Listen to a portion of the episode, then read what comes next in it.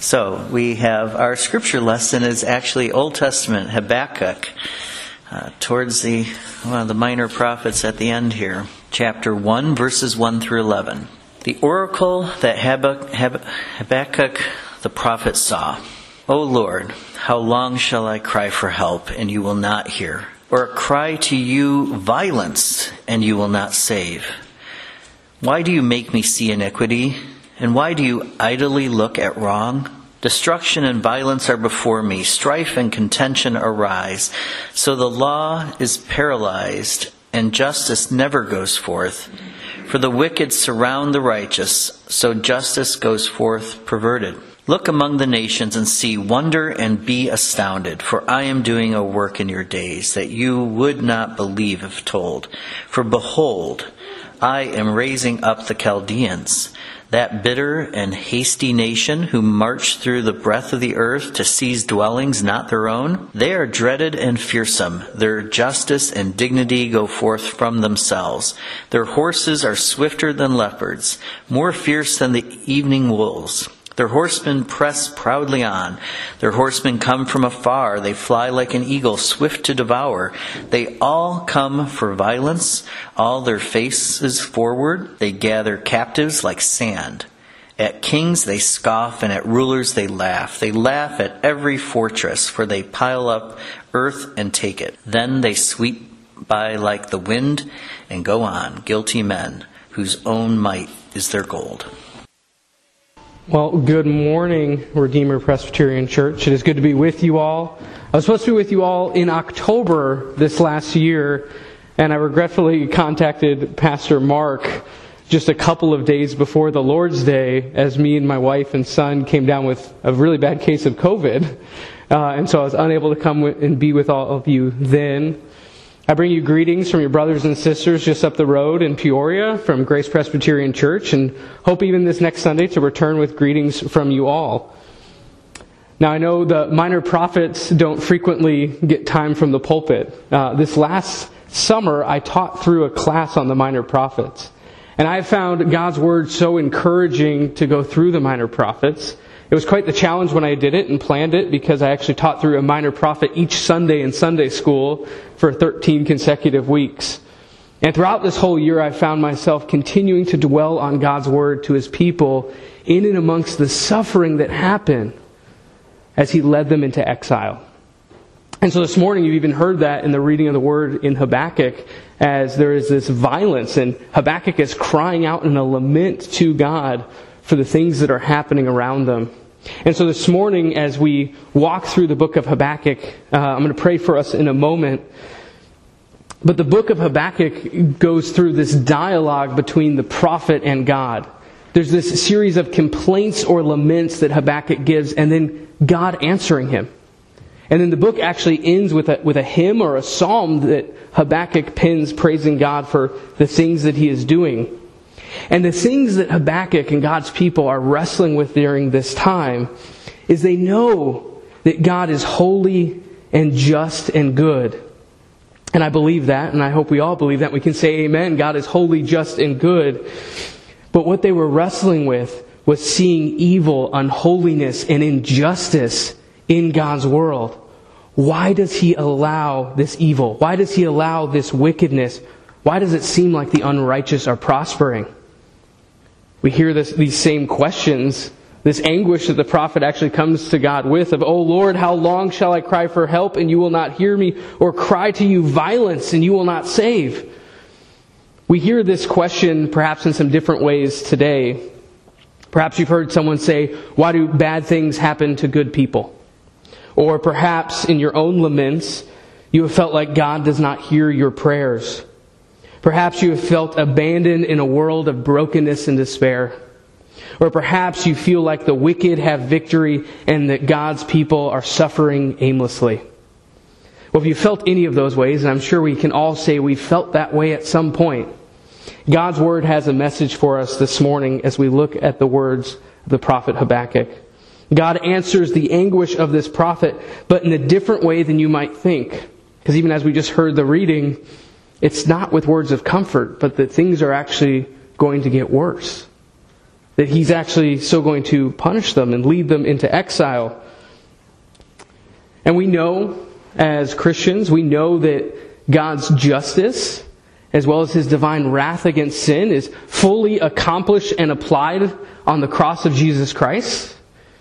But we also still live in a world where we see injustice, where we see brokenness, or the way the Westminster Shorter Catechism summarizes it, that we live in a world of sin and misery.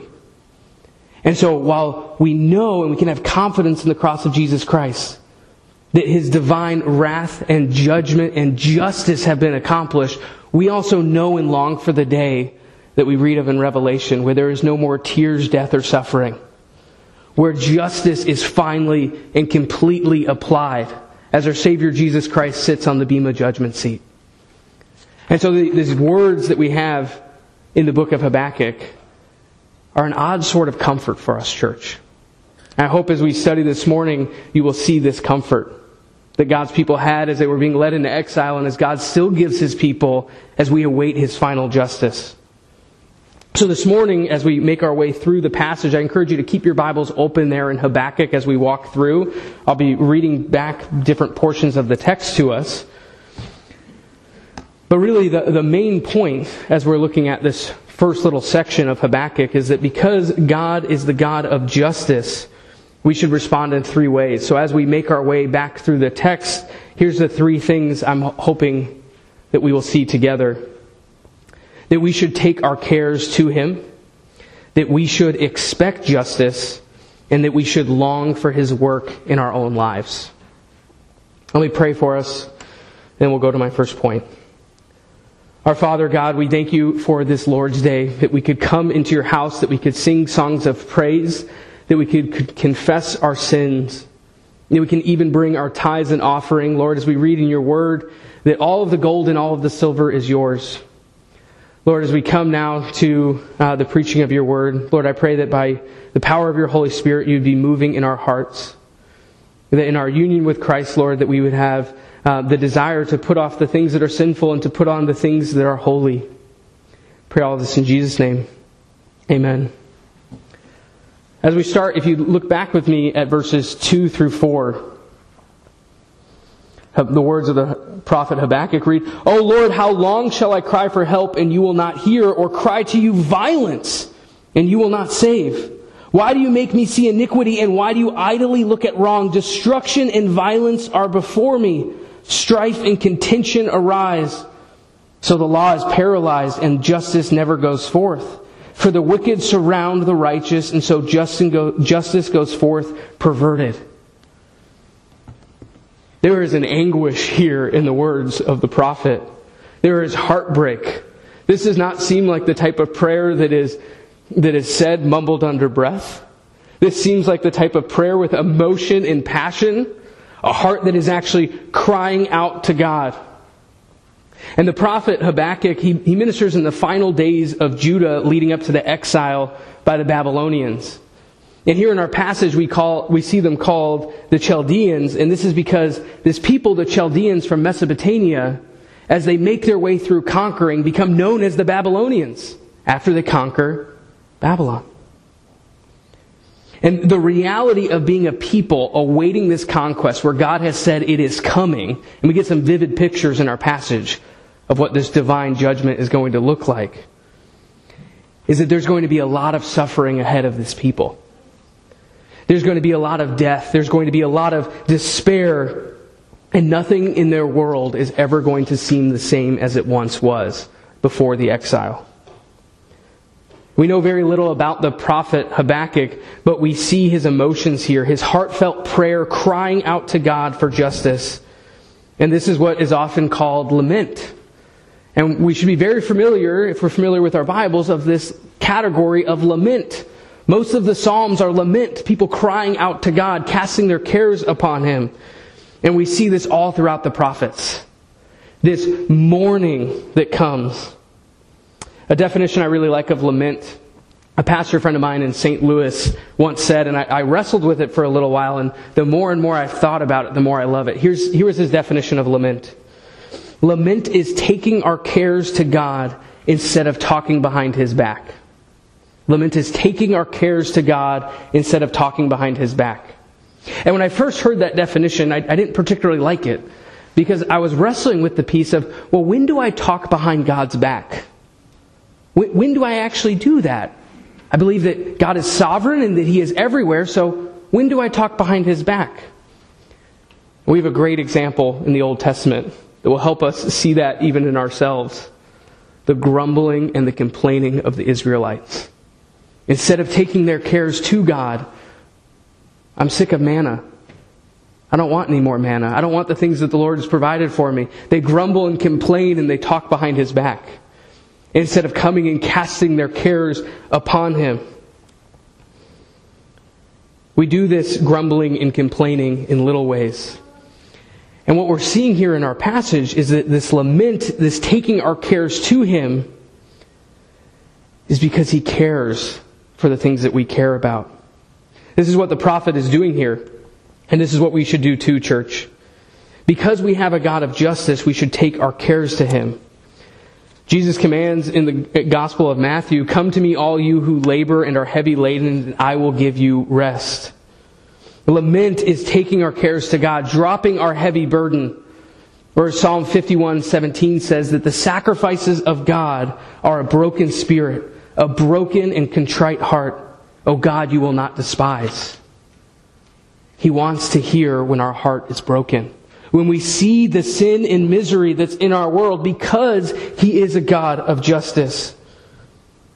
Our Father wants to hear our cares. Not only does he call for us to give him our cares, but matter of fact, we know the one who even intercedes for us. For we don't have a high priest who's unable to sympathize with our weakness, but who understands and who sits on a throne of grace and mercy that we can approach because Jesus intercedes for us. So not only should the people in the Old Testament have taken their cares to God in lament, but even more so now because we have a better mediator. Jesus, the one high priest, we should take our cares to our God. Lament gives us this opportunity to talk to God about our hearts. And the really wonderful thing when we go to God to talk to Him about our hearts is that it also gives us the opportunity to talk to our hearts about God. This is the pattern we see in laments throughout the whole Old Testament of these reminders. There's only, there's only one lamenting psalm, Psalm 88, that ends in just strictly lament. All of the other laments in Scripture, the person lamenting, the person casting their cares upon God who cares, who is a God of justice, give these reminders of his character. And the one we see again and again most frequently in the Psalms is his hesed, his steadfast and faithful love.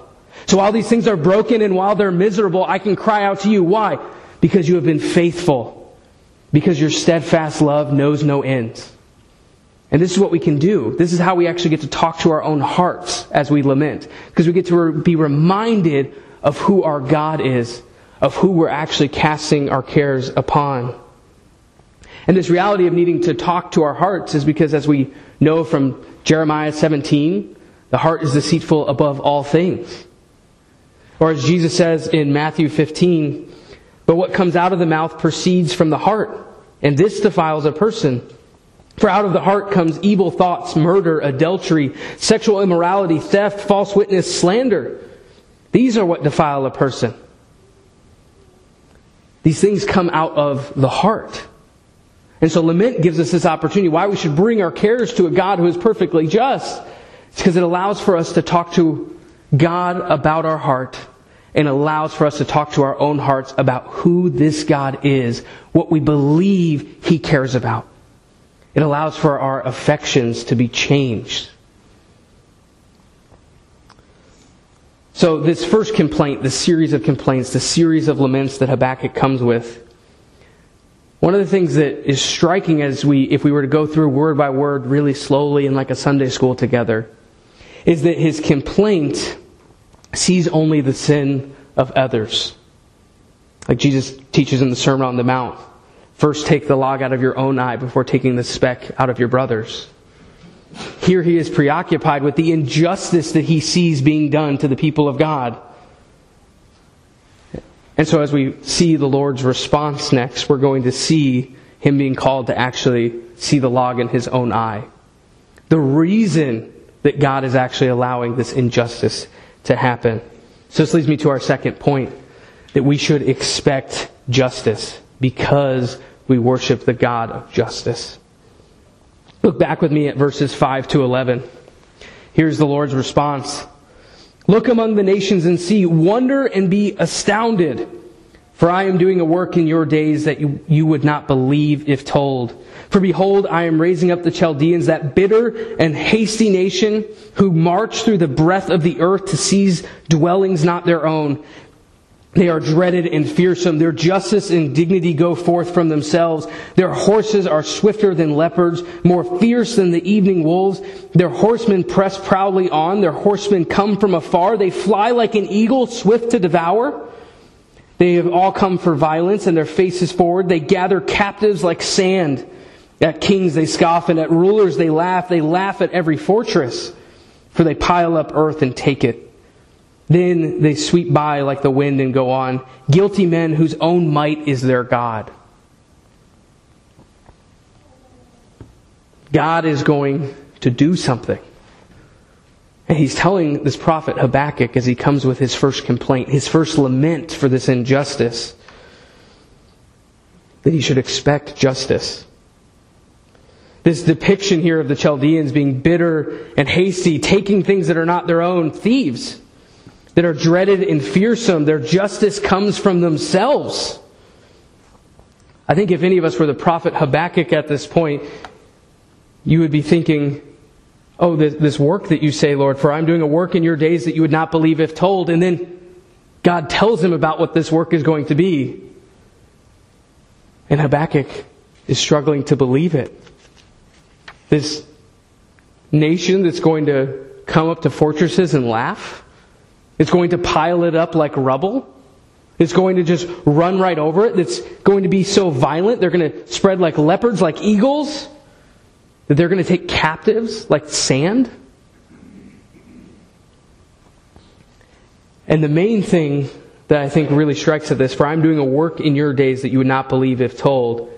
If we keep reading at the beginning of verse 6, for behold, I, God, am raising up the Chaldeans God is the one who's raising them up where they're going to run like leopards, where they're going to fly like eagles, where they're going to laugh at every fortress, even though their God is the own might of their hands. That seems pretty hard to believe. So, why is this happening? Well, Habakkuk's longing for justice in his first complaint is not wrong. He wants justice. And the response he hears from the Lord is clearly not what he was hoping for. For God is going to use a violent and guilty people. Here is how we see it played out today.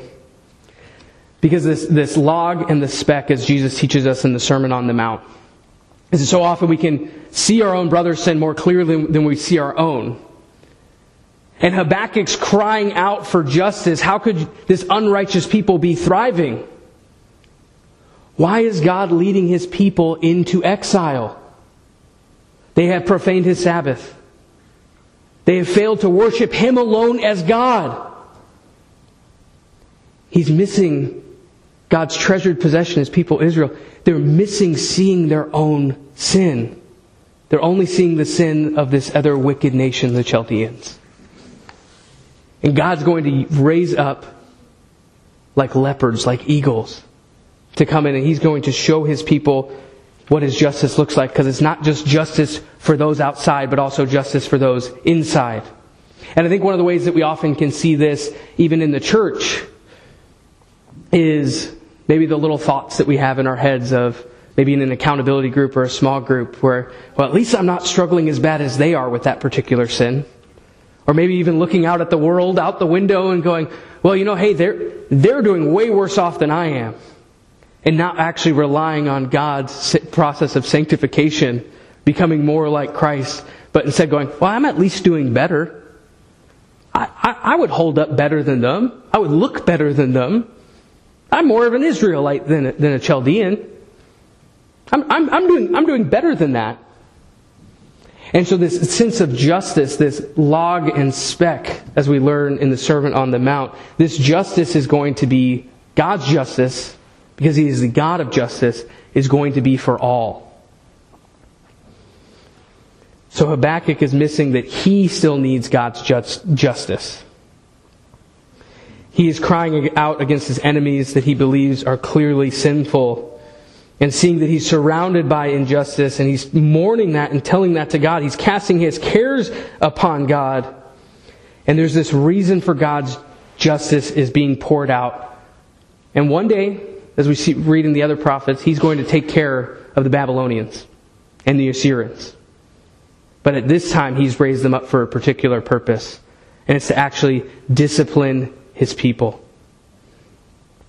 This is what we could call God's sustaining grace. God's sustaining grace is not to bar us from all distress and suffering, but that rather, God in His good providence allows and permits and even orders the trouble and pain that we endure, that there in the darkness, He might sustain us. That He might actually call and draw us more to Him. So this is God's description of the spiritual condition of this people about to be in, led into exile, Judah. They have, this is from Jeremiah chapter 6. They have healed the wound of my people lightly, saying, Peace, peace, when there is no peace. Were they ashamed when they committed abomination? No, they were not ashamed, for they did not know how to even blush, says the Lord.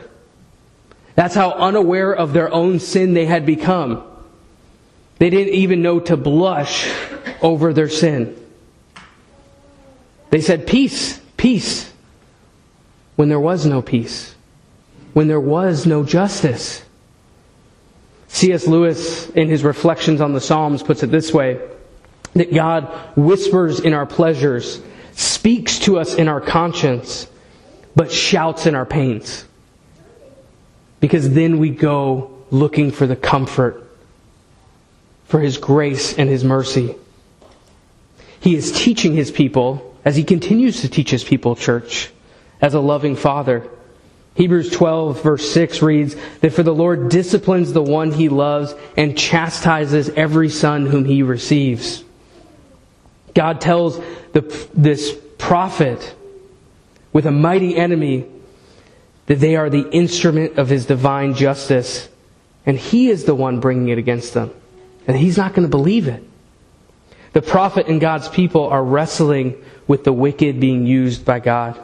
And here's the main point that we should expect God's justice not only in the lives of the wicked, but we should expect his sanctifying justice in our own lives.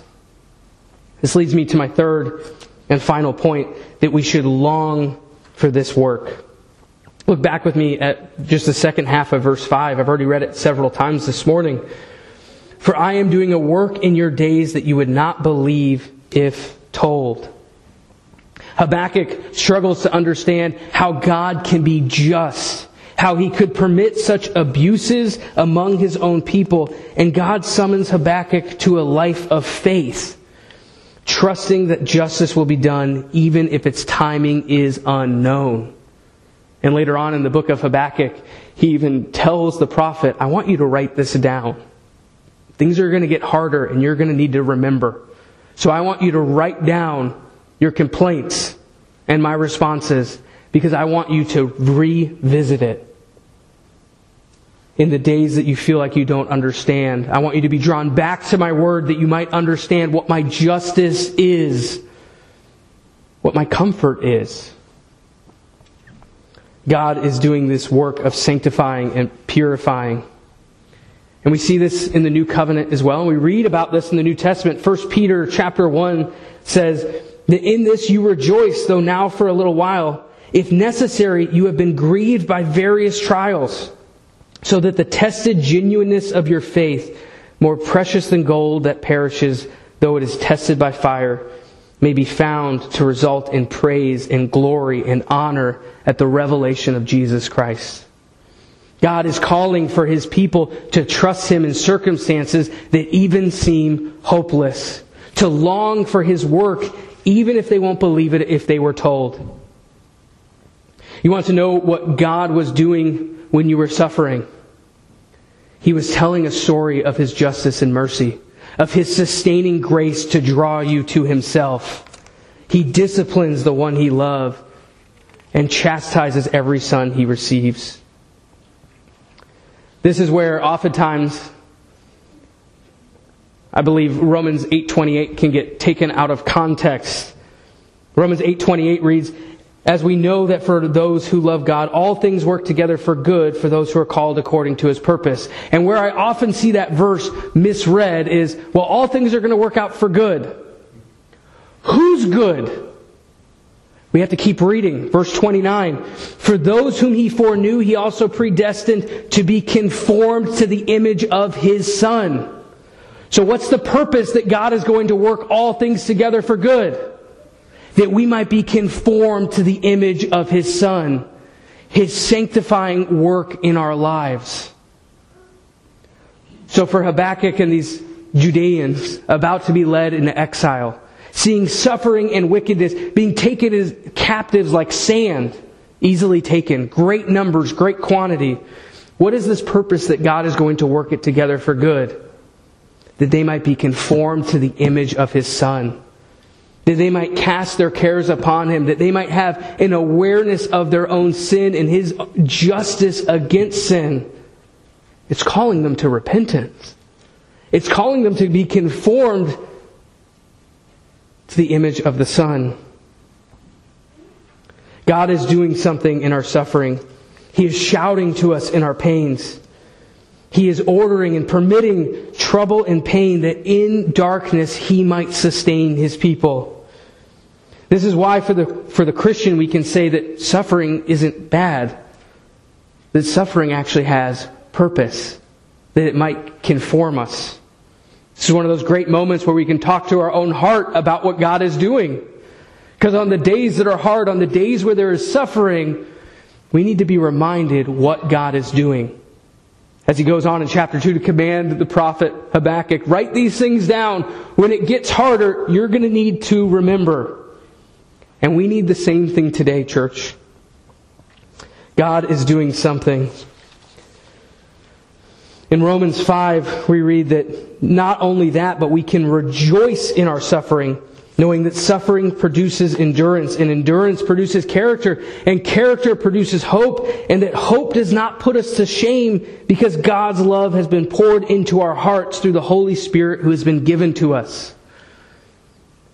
It's a confusing thing in the New Testament that we see we're supposed to rejoice at our sufferings. How do we do that?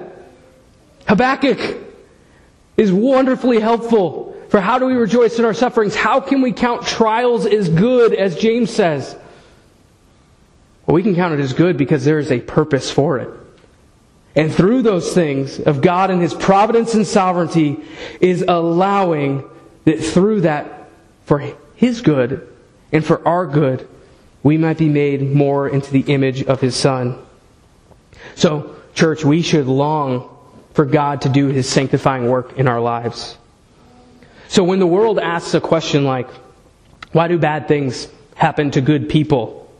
We know the answer. First off, we might say something like, well, there are no good people. John Calvin, the reformer, puts it this way that we are prompted by our own ills to contemplate the good things of God. In our suffering, we get to contemplate we get to cast our cares upon the only God who cares, the only one who knows what true justice is. The misery of sin causes us to long for God's work, even when we might be led through the valley of shadow of death. The prophet Habakkuk recognizes the fundamental problem that God is good, holy, and just Yet the world is evil, unholy, and full of injustice, where the wicked prosper and the righteous suffer. These are the real issues of the world he lives in. These are real issues that we face too, church. And Habakkuk went to God for answers and sees that the problem was bigger than he saw. He's called to have an awareness of his own sin. Why God's even allowing and permitting and raising up nations to lead them into exile. The prophet saw the speck in his neighbor's eye and missed the log in his own. And as the people of God, as those united to Jesus Christ, we know the grace of the gospel and we can trust to follow him. For we have a good shepherd even when he leads us through the valley of shadow of death. We can say we fear no evil because he is just. Because through trials and through suffering, he has a purpose. And that through them he's going to make us more like his son. We can bring our cares to him. We can expect his justice and we can long for his work to be done in our lives. Would you join me in prayer? Our Father, Lord, we thank you that you are the God of justice. Lord, I pray that you would create in us hearts that long for your justice, that lament the misery and the sin that we see in our world. Lord, that we would even lament the misery and sin that we see in our own hearts. Lord, that for your good purposes, that you would conform us more and more by the power of your Holy Spirit to the image of your Son. Lord, that even this week we would continue to meditate upon the laments of Habakkuk when we see injustice crying out to you. Lord, that we would have an awareness of the sin in our own lives and lead lives of repentance.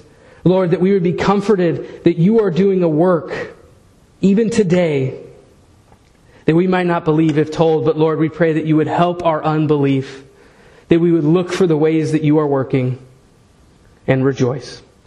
Pray this in Jesus' name. Amen.